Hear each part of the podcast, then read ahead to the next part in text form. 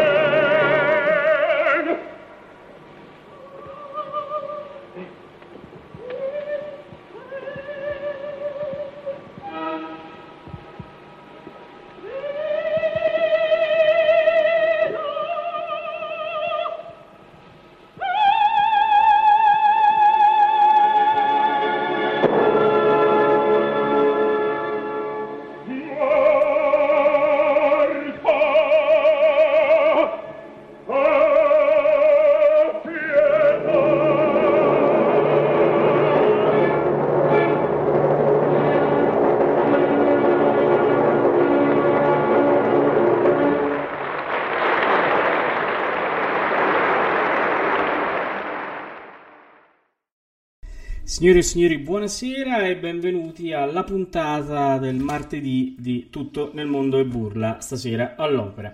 Saluto intanto Massimiliano che è qui con me. Ciao a tutti, buonasera. Bene, allora, eh, serata importante perché? Perché eh, questa sera, nell'ambito dei festeggiamenti per il centenario della nascita di Ettore Bastianini, andiamo a presentare eh, un libro bellissimo che è stato già presentato a Siena eh, nell'agosto del 2021 e che ora abbiamo il piacere di presentare qui eh, un pochino a casa di Ettore Bastianini perché noi ci sentiamo un po' la casa anche di Ettore Bastianini essendo diciamo, la prima associazione che ha, ha contribuito a, diciamo, alla nostra Meria Radio e, e, anche perché poi eh, io e Massimiliano, oltre Alvin che è in linea, siamo soci e quindi siamo eh, molto contenti di tenere con noi eh, il centenario di Ettore Bastianini. Allora, prima di entrare nel vivo, io passerei la parola a Vito Stabile, segretario dell'associazione Ettore Bastianini, nonché in questo momento facente funzione di presidente. Vai Vito, il microfono è tuo. Grazie, buonasera a tutti. Io mi limiterò a esprimere una serie di soddisfazioni. Soddisfazioni perché è il secondo evento dell'anno che facciamo per commemorare Ettore Bastianini, che vuol dire che noi associazione e, voi, e, e Radio Ameria, che ormai siamo tutti una grande famiglia, riusciamo a rispettare il programma. Questa è la prima soddisfazione. La seconda soddisfazione è che eh, sono contento particolarmente di presentare questo libro, di introdurre questa presentazione, scusate, usiamo un termine di termini più corretti, per tutta una serie di motivi, il cui il motivo fondamentale è sostanzialmente questo. Un personaggio, sia esso un personaggio della storia, della politica, dell'arte, della musica, di qualsiasi cosa, esso, esso riguardi, di un personaggio più si conosce e meglio è, perché meglio lo si inquadra e maggiormente risulta caratterizzata la sua figura e la sua personalità. E questo qui è dovuto eh, principalmente a Emanuela, che stasera poi parlerà dopo lungamente, che ha messo a disposizione tutti i suoi ricordi che hanno consentito di conoscere meglio Bastianini e soprattutto anche al grande lavoro di Luisella e di Valerio che eh, ne hanno fatto proprio veramente un libro eccezionale da questo punto di vista. Io mi limito a portare anche ora i saluti della nostra Presidente che so che è collegata, dopodiché alla fine magari Paolo se mi consenti due paroline sul futuro che ci aspetta, magari le diremo insieme. Certo, Grazie a te. Sì. Allora, eh, entriamo subito nel, nel, vivo della serata. Eh, io... Eh, mi limito solamente a dire che eh, ho letto questo libro e, e la mia impressione, proprio prima di lasciare a chi ne sa sicuramente più di me, è che eh, con questo scritto riusciamo a scoprire un lato del grande Ettore Bastianini che eh, la finestra sul lago non scopriva, perché la finestra sul lago è stato un bellissimo libro dove c'è, c'è il racconto di questa bellissima storia d'amore tra Ettore Bastianini e Emanuela Bianchiporro che abbiamo qui con noi questa sera e poi dopo la presenterà uh, eh, Mormile. Eh, io dico che questo libro scopre veramente la, l'uomo Ettore Bastianini che eh, era uh, veramente amante della sua voce ma era anche amante e eh, innamorato della vita e della vita accanto a Manuela questa è, è, è, la prima impressione che esce eh, dalla lettura di, queste, di, questo libro, di queste lettere. Questa così, la volevo dire all'inizio perché eh, era una sensazione che mi ha colpito alla lettura. Io adesso lascio comunque la parola per incominciare diciamo, a parlarne in maniera più, oh, più competente di me sicuramente a, a Alessandro Mormile che eh, guiderà questa sera la serata. Alessandro vai pure. Hai il microfono chiuso, Alessandro.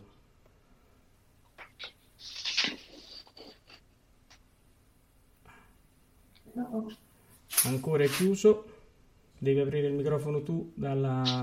Ecco qua, vai Alessandro. Perfetto. Allora, buonasera a tutti, buonasera direi alla protagonista di questo libro, alla signora Manuela Bianchi Porro.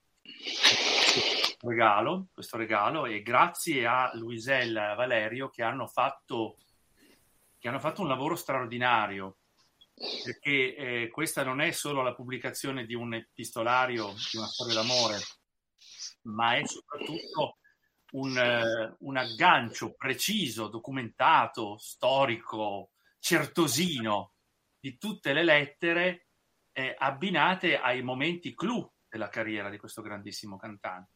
E penso che sia un libro raro.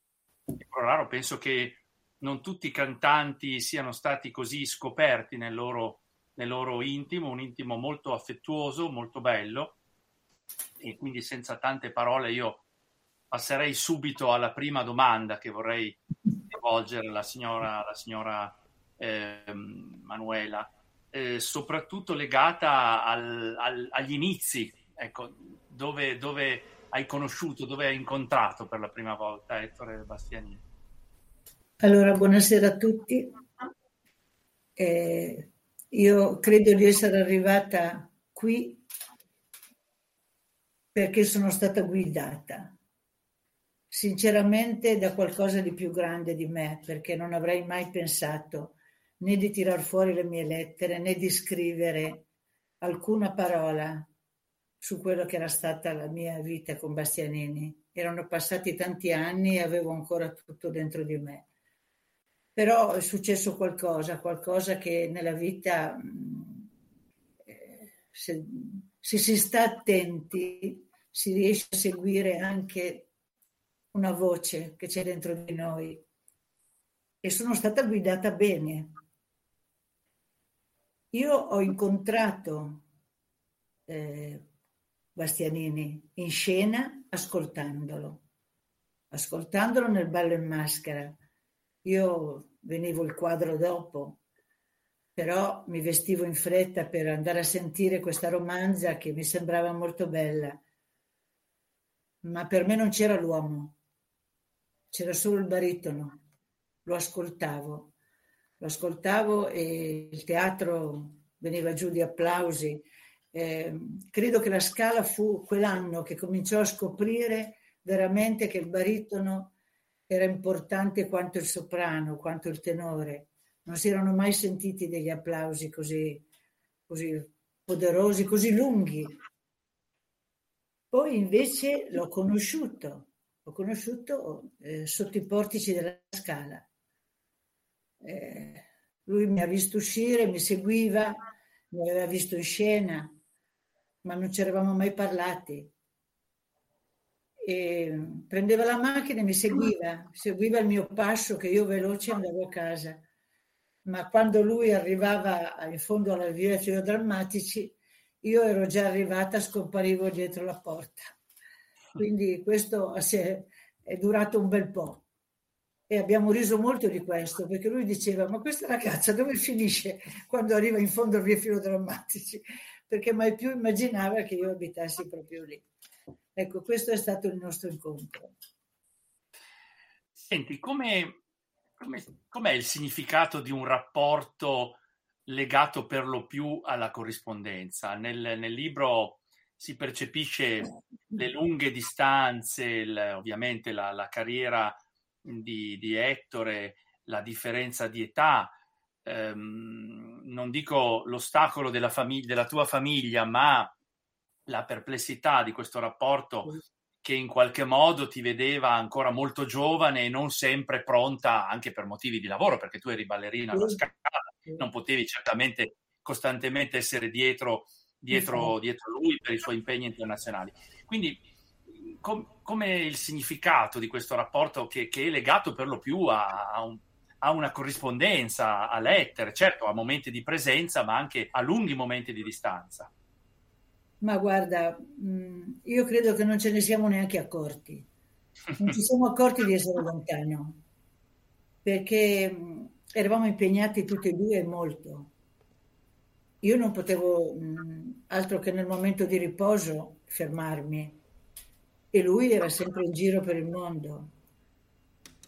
Però mh, mm, l'impegno totale per il teatro che avevamo ambedue, io nel mio piccolo e lui nel suo grande impegno, eh, ci teneva al medesima, alla medesima maniera insieme, perché erano un po' gli stessi problemi, la prima, le prove, quindi non ci siamo accorti molto, eh, ci vedevamo con un gran piacere, lui mi avvisava anche con dei telegrammi, perché allora non c'erano i telefonini. Arrivo domani sera, ore 8, qui è filodrammatici, ti aspetto. e, e, per noi era una festa, insomma, ecco. Non ci accorgevamo che gli altri giorni eravamo immersi nel nostro lavoro. Eh, cosa è cambiato mh, dal 1962 eh, in poi? Cosa, cosa, ha pesato di più nella evoluzione di quello che è stato un, un doloroso anche distacco fra voi due?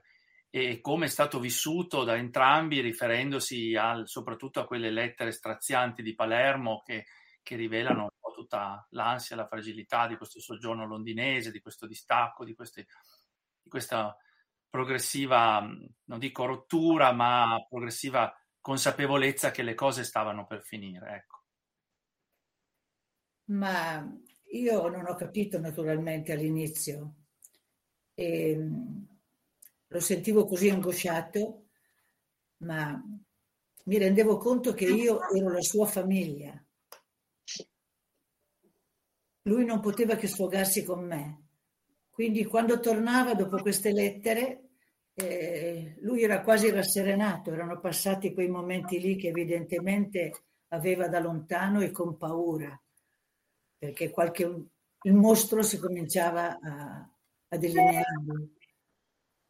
E, e, quindi io non ne parlavo mai dei suoi momenti, dei suoi momenti così, di, di queste lettere. Lui tornava e io eh, cercavo di sorvolare perché lo vedevo felice e contento e, e quindi all'inizio eh, lui era, Ettore era, era un artista, era sempre in scena, anche fuori, era sempre controllato, perché un autista si abitua a non essere così indipendente, ad aver sempre davanti il pubblico, anche quando non c'è. E quindi, e quindi io non mi sono accorta all'inizio, lui si è guardato bene nel, dal raccontarmi questi suoi dubbi che diventarono poi realtà col tempo. Ecco. Finirono in tragedia. Mm, dalle lettere emergono diversi, diversi piani del vostro rapporto, della vostra relazione, un rapporto affettuoso molto affettuoso.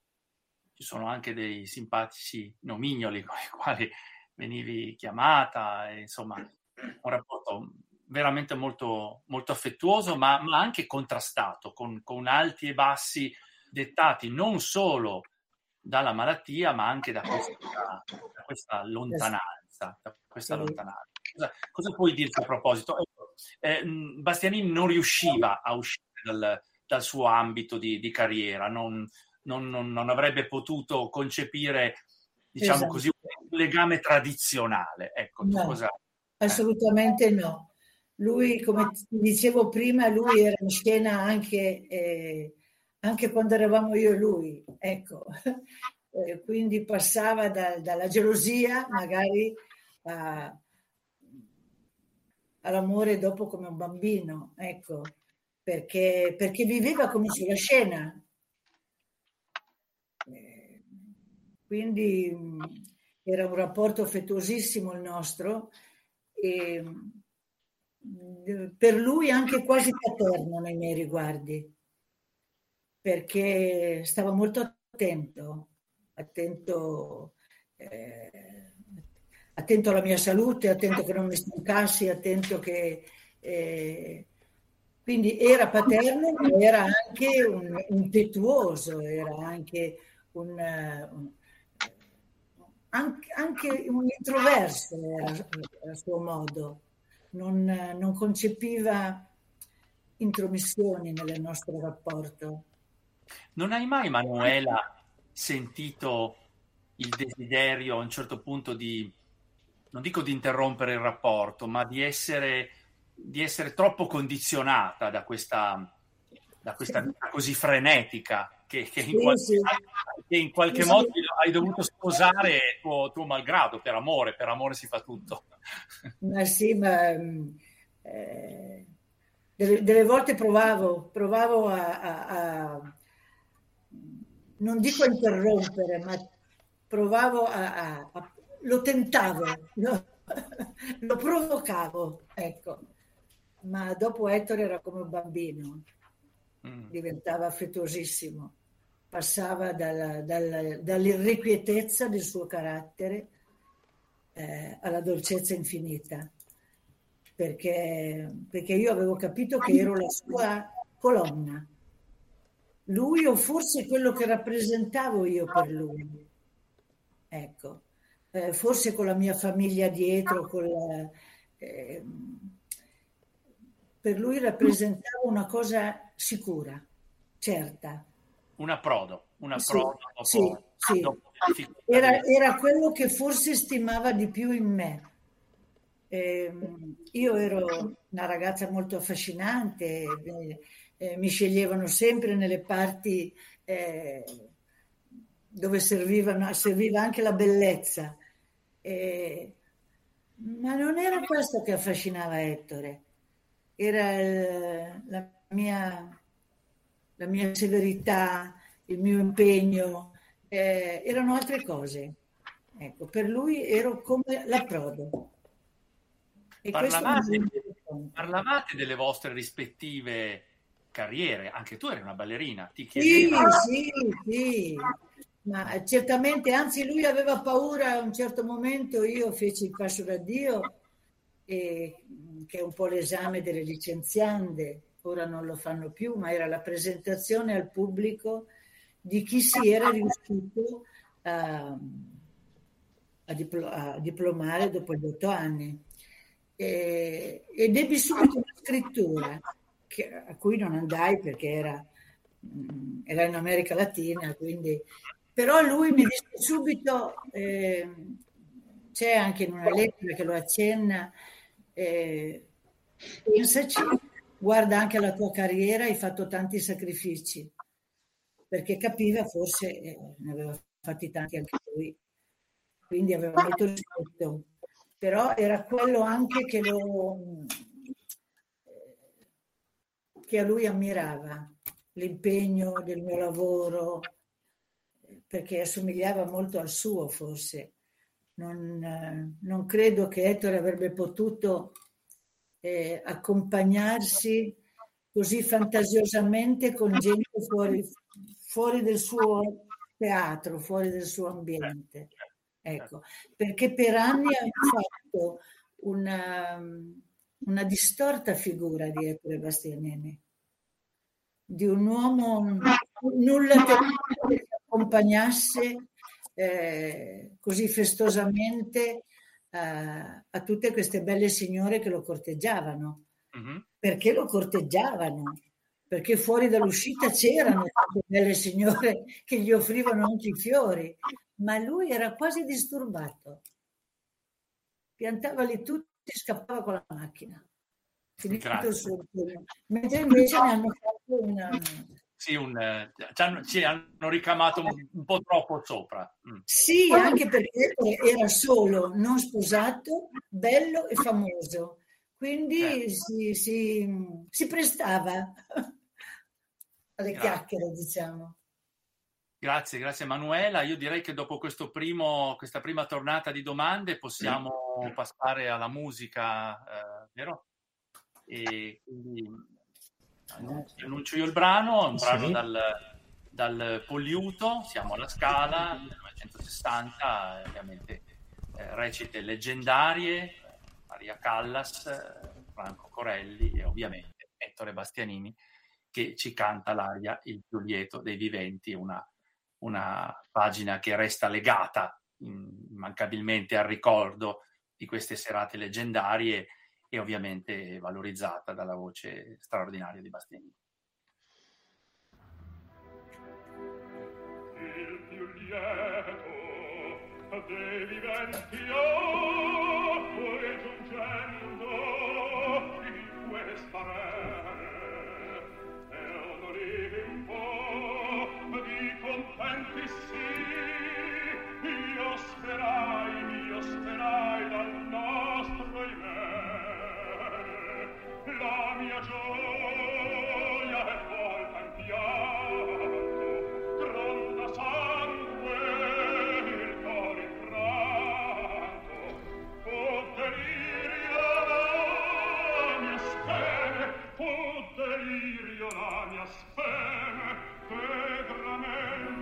soul.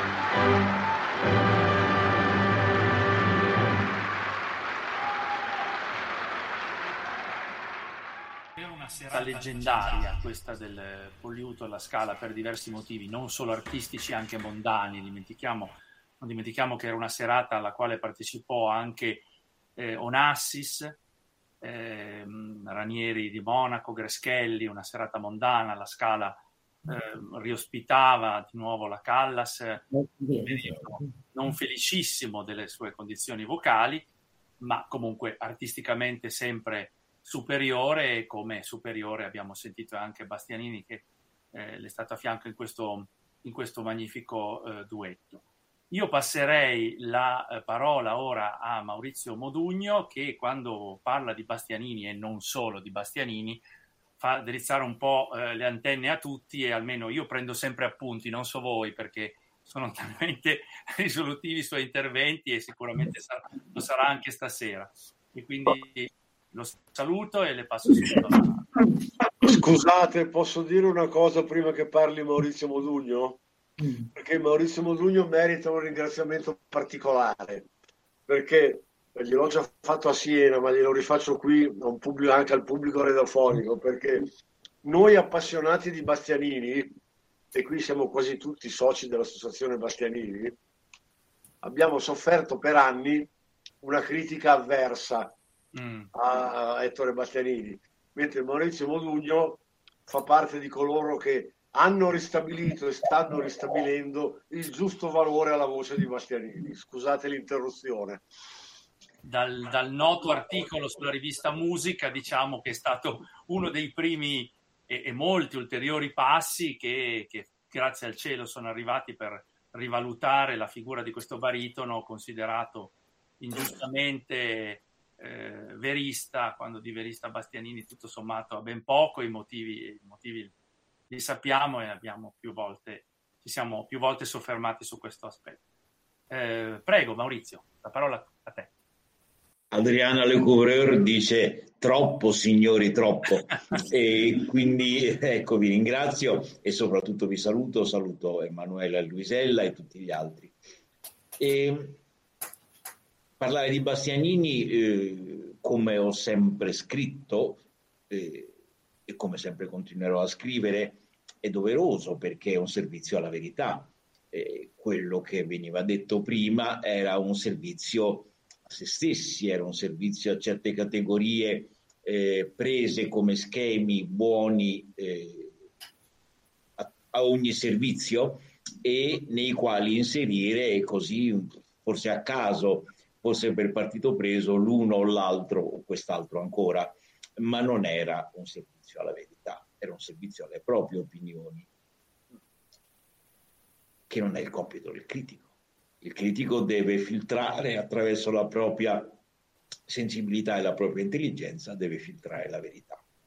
E, questo premesso, eh, vorrei dire che questo libro che io amo molto, eh, così mio pensiero per te, ha comunque una, mh, due grosse valenze di malinconia e di poesia al tempo stesso. E di malinconia perché ci fa vedere anzitutto un tempo che non c'è più, ovvero sia il tempo in cui un ragazzo seguiva una ragazza per strada, eh, senza che si dovesse pensare che la volesse che volesse fare un femminicidio. Era un tempo tranquillo, un tempo sereno. Io ricordo già all'epoca mia non si faceva più, ma qualcuno mi diceva che aveva seguito quella per strada perché c'erano meno mezzi di comunicare e allora così si voleva sapere dove abitava, che faceva, eccetera. I tempi in cui ecco, si usciva magari accompagnati da una terza persona, eh, ricordo mia madre e mio padre in questo assolutamente, eh, non sono mai stati soli prima di sposarsi. E c'era sempre un, un annoiato terzo incomodo. E poi mh, mm, la, la vicenda personale, qui non, non sociale, non culturale eh, come costume, e che è quella di un rapporto epistolare. Anche questo sta finendo, perché noi oggi non scriviamo più, non scriviamo più lettere. La cosa più lunga che scriviamo è una mail, ma voglio dire, non sono certo non è la corrispondenza ad uso d'annunzio, una mail che noi scriviamo, quelle erano lettere forse anche indirizzate a un, a un fine letterario, ma certamente eh, quali che fossero eh, erano delle espressioni di una qualità enorme, di uno straordinario peso eh, morale, personale e artistico. Eh, ma quest'ultimo era involontario forse. E quindi anche questa corrispondenza, questa corrispondenza amorosa non, ehm, è una cosa che non c'è più. E quello che è vivo, perché l'amore non muore, e come sappiamo, e come dice Manon, ecco, eh, quello che è vivo è il rapporto amoroso tra Ettore e Emanuela è un rapporto fatto da due personalità che sono apparentemente diversissime, eh, ma poi non lo sono affatto perché sono i diversi che si assortiscono, non gli identici, e perché eh, in queste lettere ci sono delle cose molto belle. Delle... C'è uno stile, eh, intendo come qualità umana, molto alto non, con, non consueto, che non troviamo nemmeno negli epistolari di altri grandi personaggi che sono usciti di recente e che non hanno attratto più che una curiosità così effimera, eh, perché era un po' sbirciare dal buco della serratura. Invece questo epistolario è elegante, è pieno di sensibilità, è pieno di qualità personali, è pieno di continue premure l'uno per l'altro. Eh, non c'è un solo momento di caduta, se non quella di una, un dramma di fondo all'inizio eh, percepito sotto la cenere solo per sensibilità molto acuta, Bastianini aveva una sensibilità acutissima dal punto di vista della realtà eh, in cui viveva, e poi per, per quello che effettivamente è successo. Ma eh, nonostante questo, è comunque una storia molto bella. E comunque eh, da queste lettere viene fuori qualcosa di molto bello, eh, che è il cuore umano, che è l'amore. E questo come noi possiamo dire che non è bello, è bellissimo.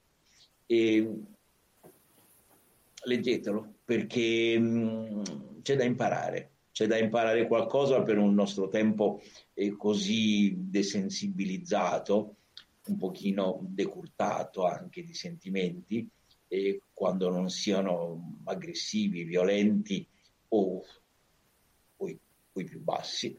Ecco, è una storia d'amore alta, bella. E poi vorrei aggiungere qualcosa anche mh, mm, su ciò che abbiamo sentito. Non l'abbiamo sentito molto bene da Thais perché io la conoscevo che è una registrazione un po' fortunosa, e, e lì Bastianini è in un ruolo che gli si adattava particolarmente, eh, se avessimo potuto percepire il rapporto tra l'orchestra di Massenet che avvolge questa voce straordinaria, ma anche la voce della Carmen Forti era molto bella, io l'ho sentita anche dal vivo, e beh ecco, avremmo sentito mh, più di così eh, qualcosa di straordinario. Abbiamo sentito qualcosa di straordinario senza riserve nel duetto con, Callas e Bastianini del Poliuto, ma questo è quasi proverbiale. E certamente eh, qui da parte di entrambi c'è una coscienza stilistica quanto al dettato musicale donizettiano assolutamente irreprensibile. E qui non è che abbiamo la Callas maestra di stile e uno qualunque che canta la carrettiere, no, abbiamo due, eh, due stilisti, due persone eh, che affrontano appunto la scrittura vocale di Bastianini come va affrontata. Tant'è infatti che noi, a parte un nome del Poliuto, non abbiamo riscontri, a parte Bruson, voglio dire, non abbiamo riscontri eh, di qualità pareggiabile. E il, il libro e la voce e, ecco, ci mostrano qualcosa che noi non dobbiamo perdere. Noi, lo ripeto, l'ho scritto anche recentemente in un articolo, eh, viviamo in un'epoca che vuole cancellare la storia e non la cancelliamo, per piacere.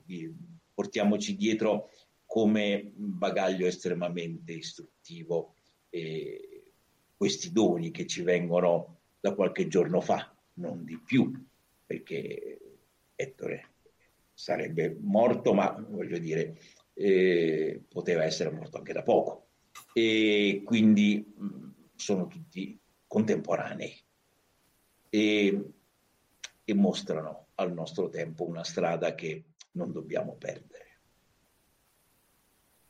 Grazie, grazie, grazie Maurizio, grazie anche per la bellissima introduzione al volume in cui si è sottolineato questo aspetto di questa intensità sentimentale, di questa malinconia pungente, questi proprio sono i termini tuoi, di questa storia d'amore. Strano che una storia d'amore non è sempre solo gioiosa, è anche attraversata da, da malinconie, da ricordi, da momenti non vissuti che si sarebbero potuti vivere, non si è potuto farlo per diversi motivi. Insomma, se questa malinconia si percepiva dalla lettura del primo libro, che era proprio la storia della, della, di questa storia d'amore eh, raccontata, questo libro è, offre qualcosa di più, non solo la pubblicazione delle lettere, ma la pubblicazione anche di tutte le lettere contestualizzate all'interno del, del periodo in cui furono scritte. Ma prima di questo, parleremo con Luisella Franchini e Valerio Lopane, che sono i curatori di questo volume, un altro ascolto dal Nabucco, passiamo dalla Scala a Firenze, 1961, Chi mi toglie il Regio Sceppo. Ovviamente la voce di Ettore Bastianini. Questa è la Chi mi toglie il regio secco, vuol mi far sorrendo spettro, chi peltrine, poi me m'afferra, chi mi stringe, chi m'afferra,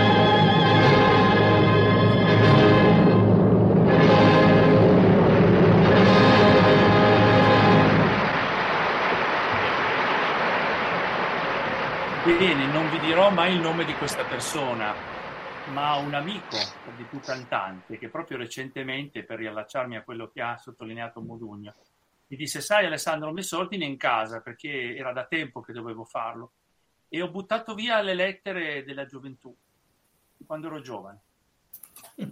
Io rimasi questa cosa mi è stata detta proprio pochi giorni fa e ho detto, ma devo, devo dirla durante il, il programma in cui presenteremo un libro invece dove le lettere fortunatamente non sono state buttate via, perché nessuno qui ha voluto uccidere un passato, ma l'ha voluto preservare, conservarlo nel cuore e tramandarlo nel tempo. Quindi ho trovato questa, questa cosa emblematica di quello che appunto sottolineava poco fa Maurizio, di come i giovani spesso si dimentichino del loro passato, lo vogliono scientemente fare e, quindi meno male che Manuela questo, ha preservato questo, questo, patrimonio e l'ha messo nelle mani di eh, Luisella e Valerio per, per, fare quello che ora ci racconteranno hanno, hanno, fatto per questo libro. Direi che per galanteria iniziamo da, da Luisella. Cosa... Assolutamente, assolutamente, assolutamente. Eh, senti Alessandro, perdonami. Eh, volevo fare una, un appunto e se possibile volevo fare una domanda a Manuela prima che parli Luisella. Certo, certo, co- io mi trovo molto d'accordo su quello che ha detto Maurizio Modugno, come hai detto anche tu, eh, e ha fatto l'esempio iniziale no? dove c'era un amore di altri tempi e dove c'era una persona che andava dietro una ragazza senza pensare a un femminicidio. No? E, e, in questo oh, poi la considerazione che hai, che hai, fatto adesso tu dei giovani no? che buttano un po' via uh, il loro passato, anche i loro affetti, anche perché adesso gli amori sono tutti social.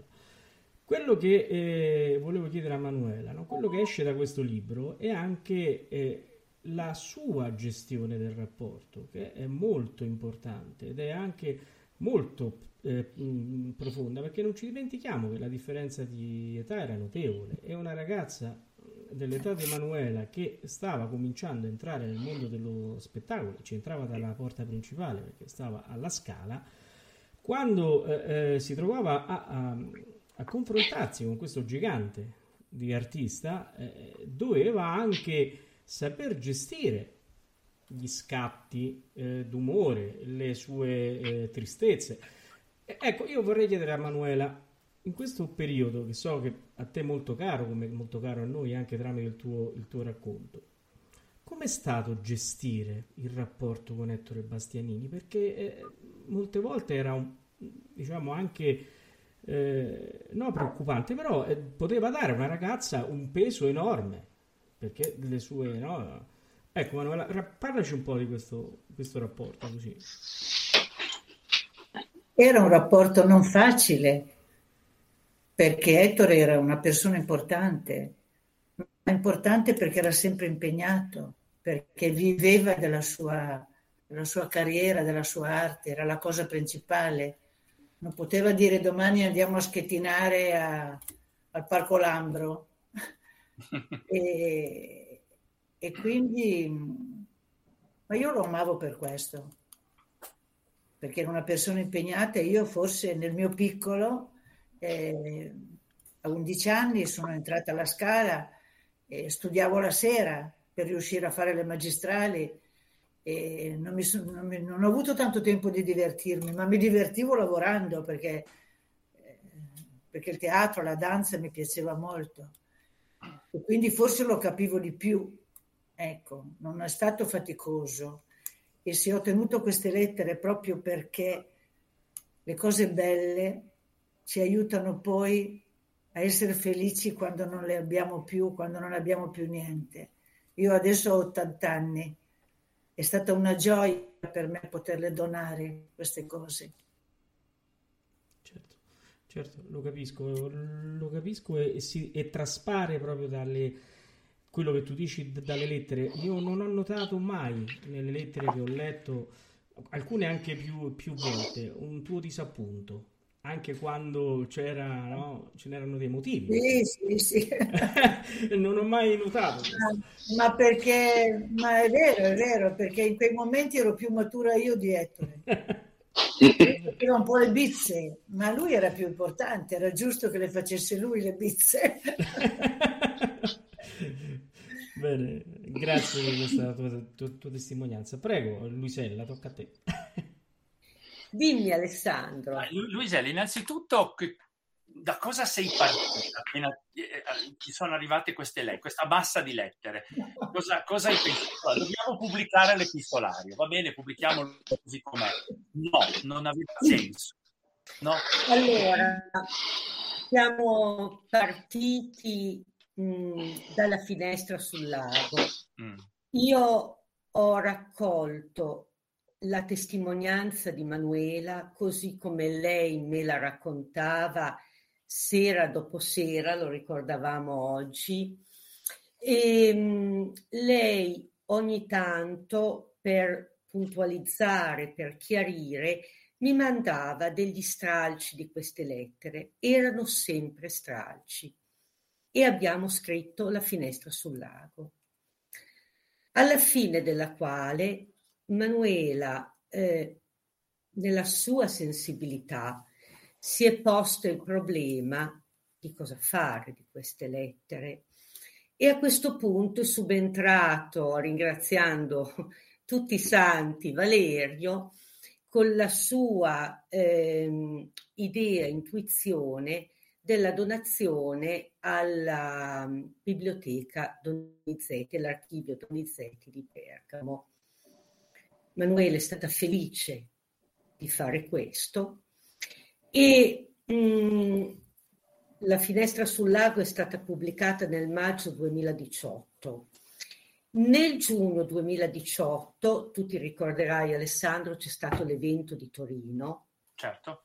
Avevamo già deciso, Manuela aveva deciso la donazione alla biblioteca Donizetti e mi ha portato una borsa, che io conservo ancora la borsa devotamente, con tutte queste lettere che io ho letto per la prima volta. Finora io avevo lavorato su degli stralci. Tra l'altro mi ricordo un particolare, siamo tornati... Permettimi, permettimi eh, Galeotta è stata a Torino, eh, sono, sì. sono, un po' orgoglioso di questo. Tra l'altro siamo, io ero venuta a Torino Mm. con eh, degli amici a questo evento e siamo tornati a casa. Io guidavo con questa borsa di lettere e questo amico terrorizzato che mi diceva le lettere di Bastianini, ma pensa tu, ma pensa se ci succede un incidente, che cosa succede? Terrorizzati. Comunque, queste lettere sono arrivate a casa mia. Io come prima cosa di ogni lettera ho fatto eh, un PDF, ce le ho io e ne ho fatto una copia per Manuela e poi c'è stata la donazione. A questo punto, eh, avendole in mano e leggendole, io mi sono resa conto con sbalordimento dell'enorme ricchezza che avevo in mano è stato veramente eclatante, non so come dirlo in un altro modo. Mm, un piccolissimo particolare, ad agosto sono andata al mare e le ho affidate a un'amica che non era ancora andata in vacanza, che le ha chiuse a chiave nella sua scrivania, il terrore che succedesse qualcosa a queste lettere. Io il giorno che l'abbiamo veramente consegnata alla Donizetti mi è caduto un peso dalle spalle. Comunque, eh, andiamo avanti. Valerio ed io avevamo stabilito col, con Ettore Maffi, il direttore della Biblioteca Gavazzini di Bergamo, di fare una presentazione eh, di queste lettere, ma mh, mm, si pensava a una cosa molto molto snella, a una piccola dispensa.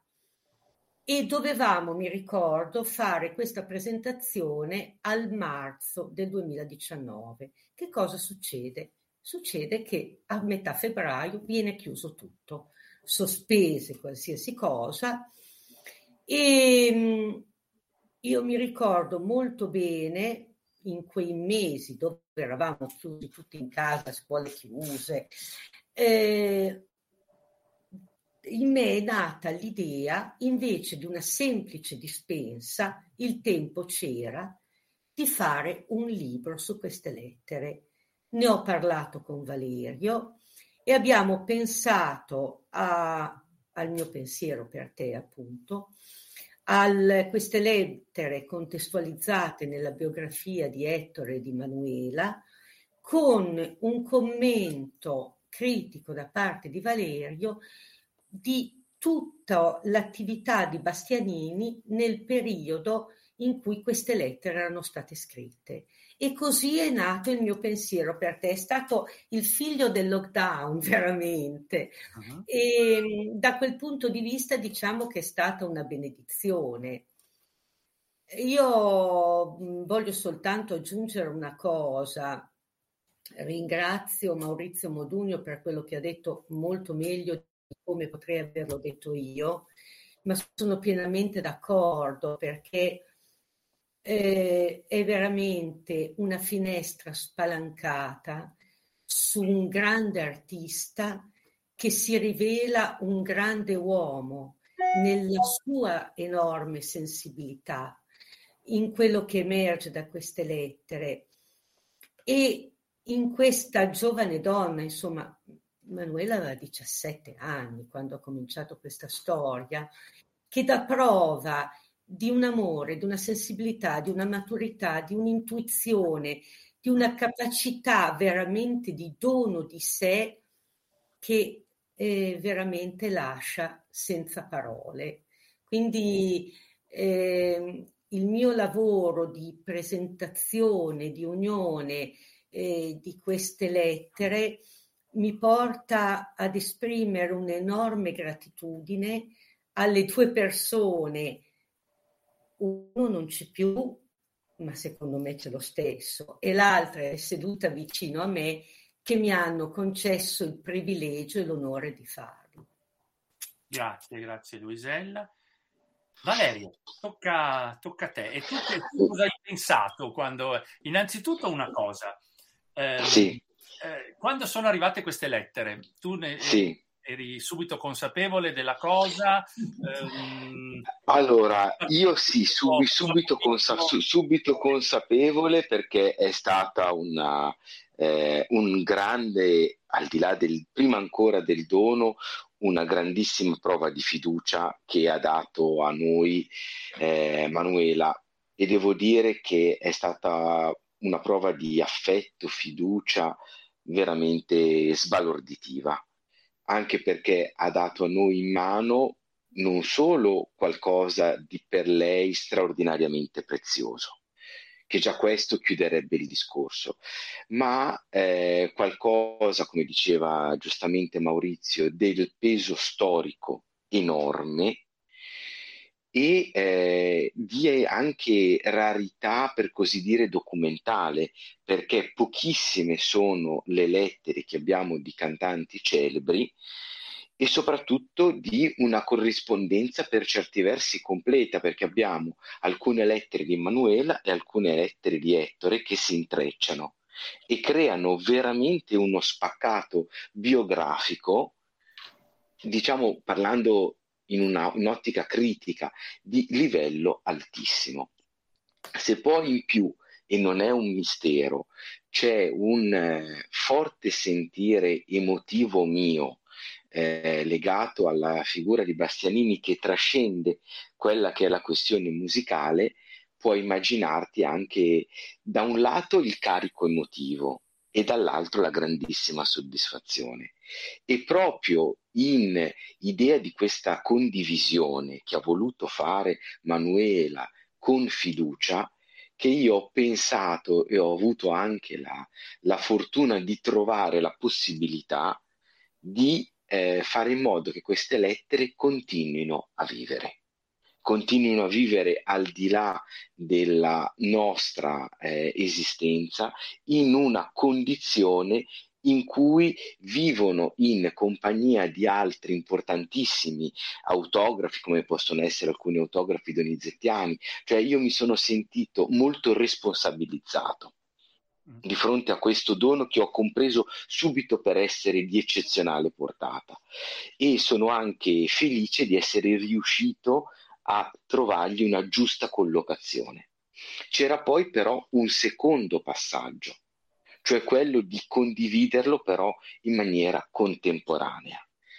E eh, quindi c'è stato il, il lavoro di, di Luisella che da storica raffinata quale è attenta e puntuale ha creato questa biografia profondissima di un cantante che per carità aveva anche il fascino enigmatico, però che non è mai stato realmente conosciuto in questa maniera. E soprattutto è venuto fuori un aspetto che rende l'artista Bastianini unico, cioè una commistione profondissima tra l'uomo e l'artista. Mm, non non ti, è proprio quello che diceva Manuela, c'era questa mh, vita in cui si è artista sempre. E tu non riesci a comprendere nel, nell'ascoltare Bastianini e nella mh, prospettiva che ci dà la lettura di queste lettere come la sensibilità dell'uomo si mh, raffini nella creazione del personaggio come la chiosa di fraseggio, come la postura scenica per quei pochi video che ci sono rimasti, siano legati alla profondità emotiva dell'uomo. E questo è qualcosa di, di strabiliante e a me è stato dato il compito veramente grandissimo e di questo ringrazio anche Maurizio che mi ha guidato e mi ha, mi ha anche consigliato di riuscire a rendere questo tratto ed è stato qualcosa che rende anche il, il mio pensiero un testo anche originale nella sua stesura e di questo sono veramente contento. E, e, lo è, Valerio, lo è originale, perché se uno prende in mano questo libro e lo sfoglia, guarda anche solo l'indice, si rende conto che non è la pubblicazione di uno spaccato di vita di un uomo, cioè non è solo il racconto di una storia d'amore eh, attraverso le lettere, ma è anche la descrizione di cos'è stato Bastianini, perché il libro è arricchito da una cronologia ragionata, da una discografia ragionata che hai curato tu stesso, Valerio, e ogni lettera è, come abbiamo già ricordato, contestualizzata all'interno di un preciso momento della carriera di eh, Bastianini. Quindi quando uno prende in mano questo libro ha in mano l'artista e in mano l'uomo, quindi eh, siete riusciti a fare qualcosa di non facile, devo dire.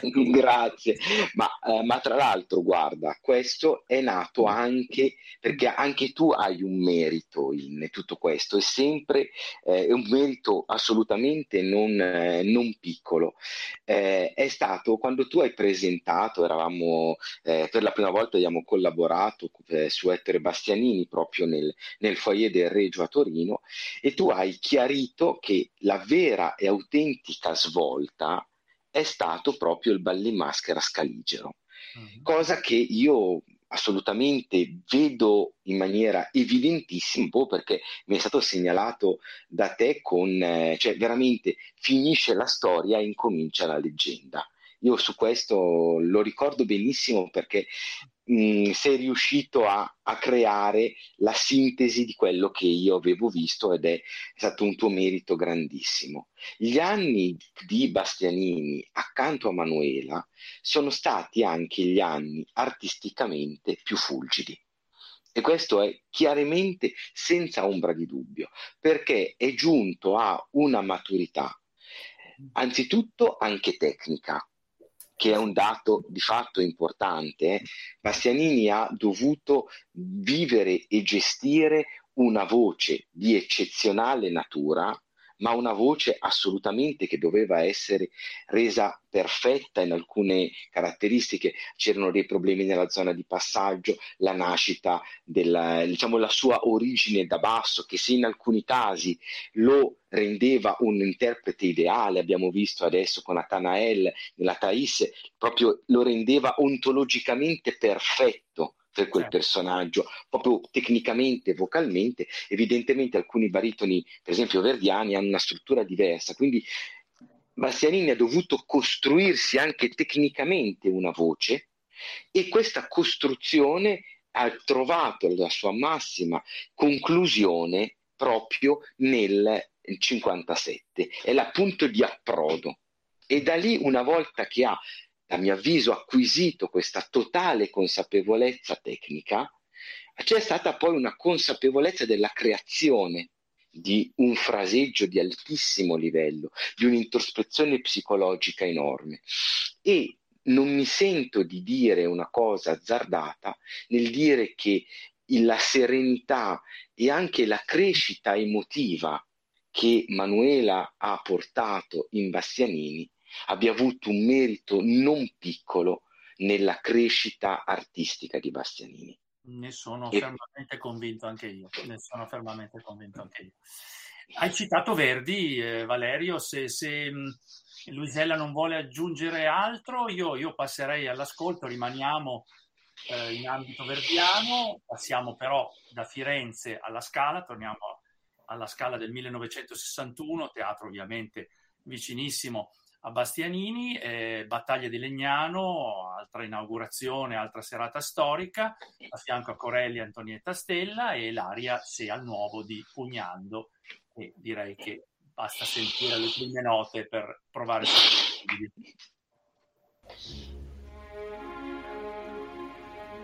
alla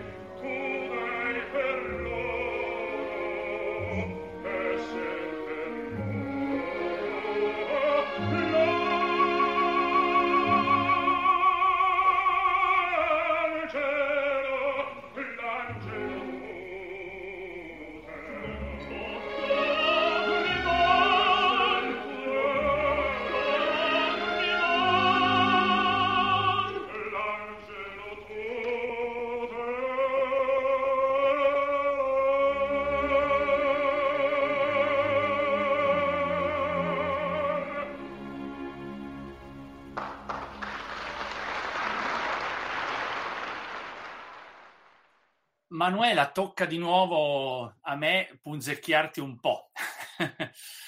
e, ehm, mh, direi una, una, prima domanda. Um, ci sono delle lettere, delle lettere in cui Bastianini si riferisce a tua sorella, tua sorella Benedetta, eh, donna che sappiamo in odor di santità. E com'è stato questo rapporto distaccato? Ti chiedeva Ettore di, di lei? Sappiamo la storia ovviamente di,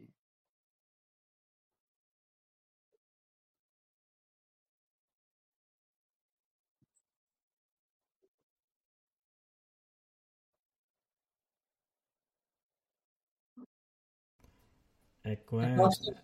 A posto, vai. Ok, Era una persona molto molto riservata, Ettore.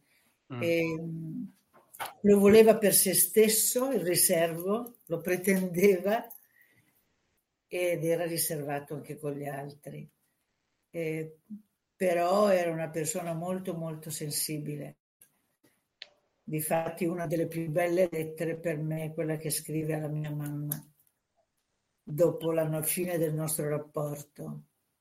E lì ricorda anche Benedetta malata. Mhm.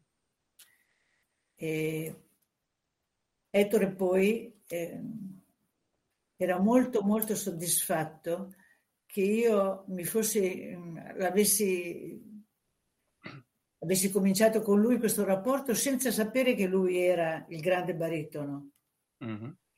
E questo gli dava molta sicurezza, perché diceva tu mi, hai- mi ami per quello che sono, non perché sono un baritono bravo, ma perché sono Ettore con tutti i miei difetti, le mie... Ecco. In che modo, in che modo tu hai osservato che Ma perché lei... io, no, io lo conoscevo sul palco, ma quando l'ho conosciuto eh, per strada, in portineria alla Scala, eh, lui mi ha detto, ah, tu sei la Venere di Adriana. E io ho detto, per Bacco, perché canti anche tu lì? perché io non avevo, parlavo con Di Stefano, parla- ma lui non si era mai avvicinato a dire neanche una parola. Quindi io non sapevo che lui era Ettore Bastianini, la stessa persona, perché visto in strada con la giacca, ho detto, Certo. non, ave- non avevo messo insieme eh, le due cose, insomma. Quindi lui eh, sapeva che io mi ero fermata e che avevo cominciato a parlare con lui eh, come una persona non famosa, come una persona qualsiasi. E lui diceva tu sola mi, mi- tu sola mi ami perché sono Ettore, non sono Bastianini, solo perché sono Ettore. Ecco. Ecco perché nelle lettere lui accenna sempre sono un bravo baritono, ho cantato molto bene.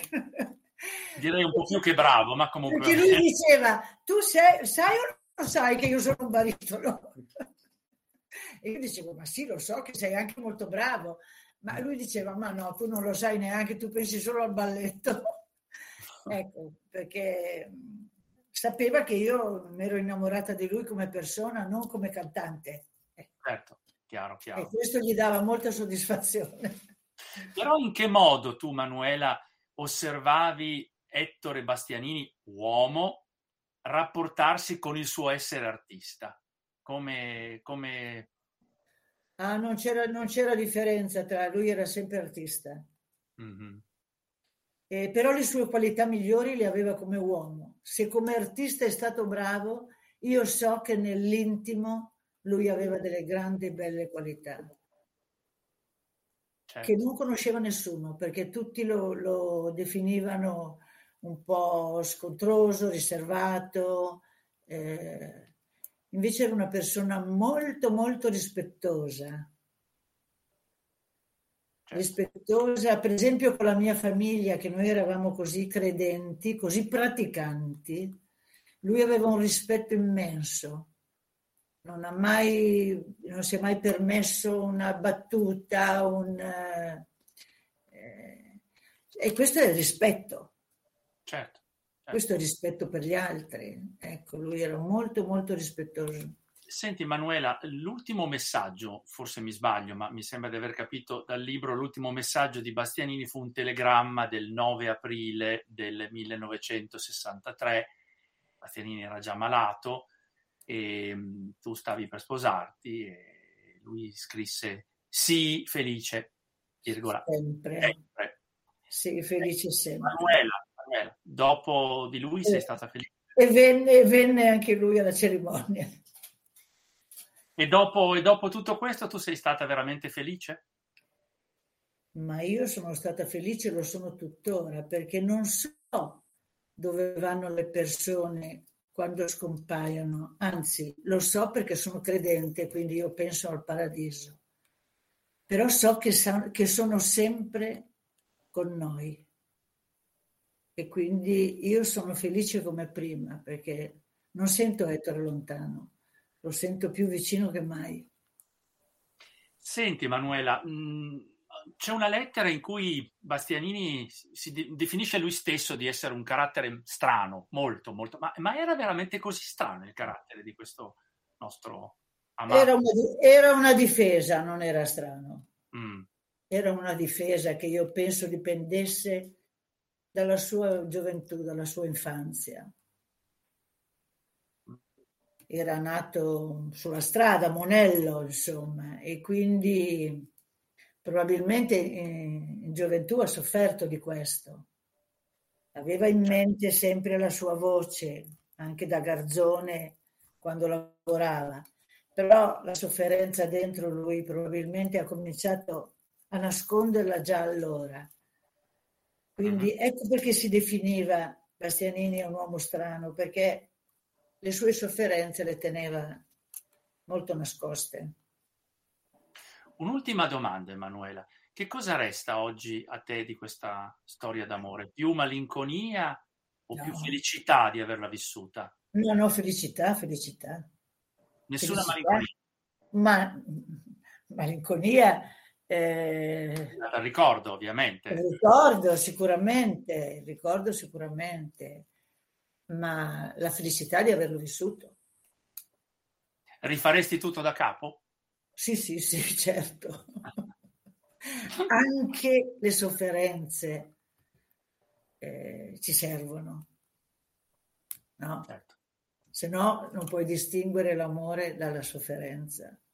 E io ho avuto tanto amore da questa storia, molto. Quindi, quindi ringrazio, ringrazio il cielo di questa... Se non l'avessi avuta avrei avuto una vita piatta, no?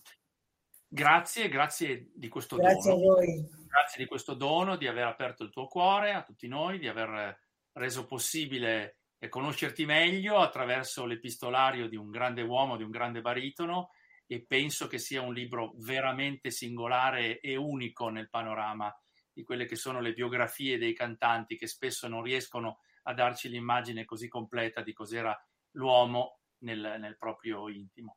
Abbiamo un ultimo, un ultimo ascolto, questa volta passiamo a Chicago 1962, Rigoletto, non l'incriminato Rigoletto Scarigero, ma quello di Chicago, comunque molto significativo, e quindi passiamo a questo ultimo ascolto.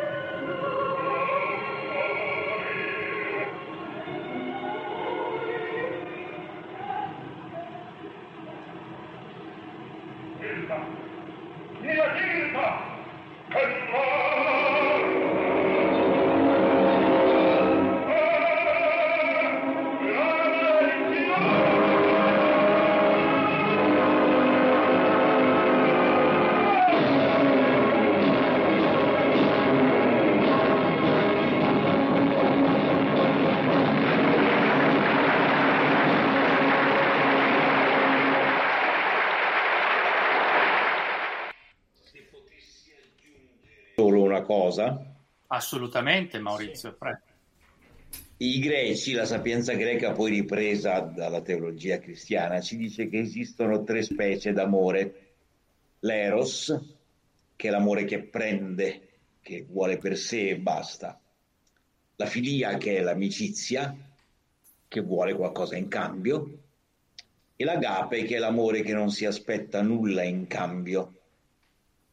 Ecco questa terza specie d'amore, che è quella più alta naturalmente, che è un amore solo donativo, mi pare che qui sia venuta fuori anche nella rinuncia a un certo punto di Ettore a, eh, a qualcosa, nella rinuncia, nel tirarsi indietro per, per dono, per donare qualcosa agli altri, per donare una, una fetta di vita migliore alla persona che amava.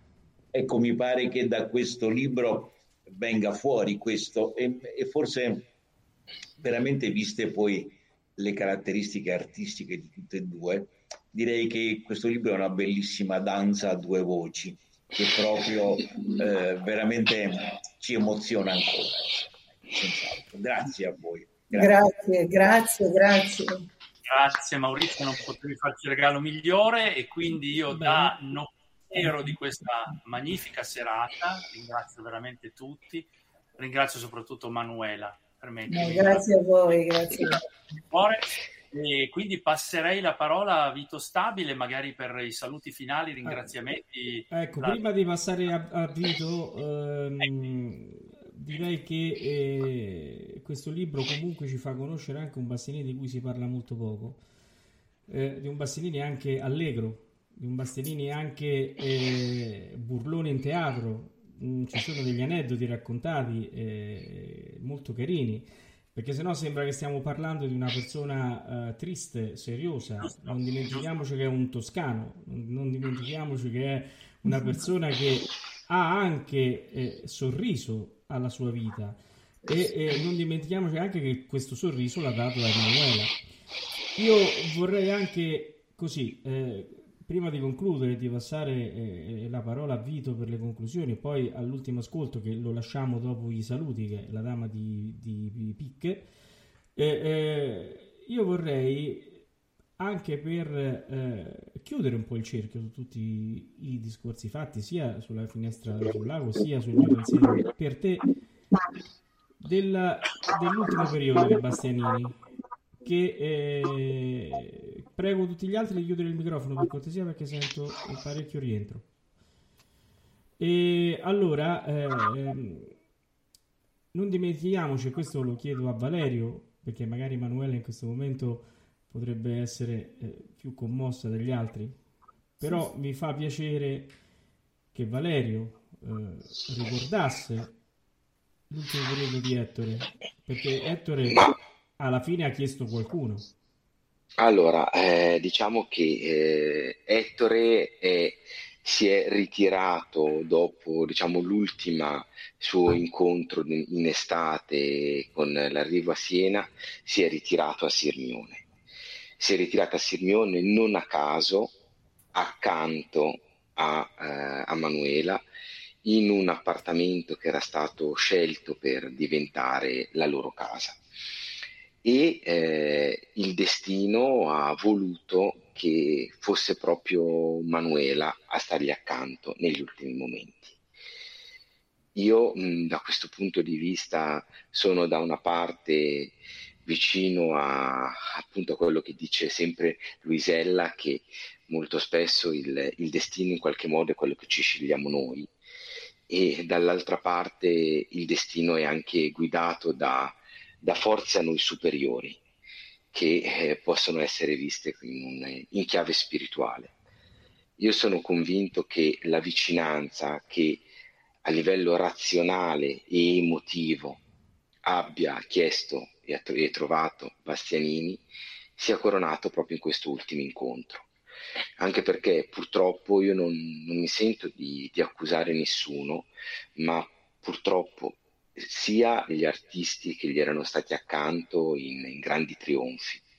sia i teatri a cui ha prodigato con straordinaria energia, dedizione, anche negli anni difficili che sono stati fisicamente gli ultimi tre, si sono mostrati profondamente latitanti con colui che per questioni fisiche non era più l'artista che era stato applaudito. Ed accanto il destino, il caso, la spiritualità ha voluto che gli fosse vicino a Manuela. E questo penso che sia stato un, un grande dono che è stato fatto ad entrambi, anche perché eh, è stato casualmente anche il nostro primo incontro, Manuela, ti ricordi quando parlavamo del ricordo?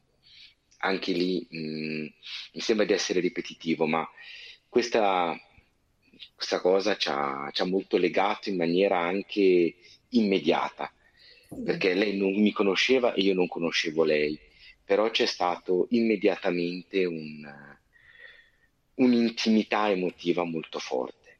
E quindi io, come le dissi allora, le dico ancora adesso, il ricordo è importante, i ricordi non muoiono se li si amano e se li si condividono. E quindi veramente grazie a Manuela per averli condivisi con noi.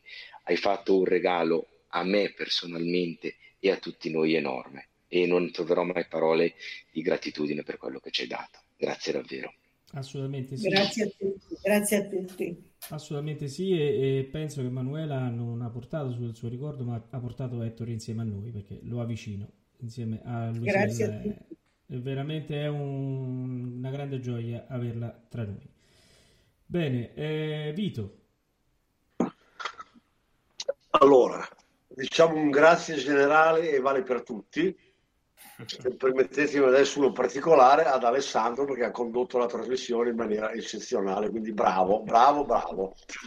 Adesso farò un po' la carognetta, nel senso che visto che parlo per ultimo, dirò una cosa che non piace né ad Alessandro, se è stato lui la causa prima, né a Valerio, di cui ho già parlato. Per me Bastianini, il Bastianini grande nasce un po' prima, nel 55, ma questo è un parere musicale come tutti i pareri può essere accettabile. Io volevo chiudere semplicemente Paolo dicendo quali erano i prossimi eventi. Uno è il tuo tra cinque giorni e lo dici tu, perché sì. parlerai per ultimo. Sì. Gli altri, i due nel mese di marzo e nel mese di aprile, sono nel mese di marzo eh, terremo come associazione una piccola conferenzina alla Biblioteca Grasseni di Bergamo che si chiamerà 100 Tebaldi e 100 Bastianini. È più che altro un incontro per ascoltare un po, di, un po' di belle voci sostanzialmente. E poi soprattutto il 9 aprile terremo il nostro evento eh, annuale a Bologna, usciremo tra qualche, tra qualche giorno su tutti i nostri social con tutti gli avvisi, in cui ci saranno, ci sarà Valerio, ci sarà Maurizio, ci sarà Alessandro e soprattutto ci saranno ci sarà un inedito di Ettore Bastianini.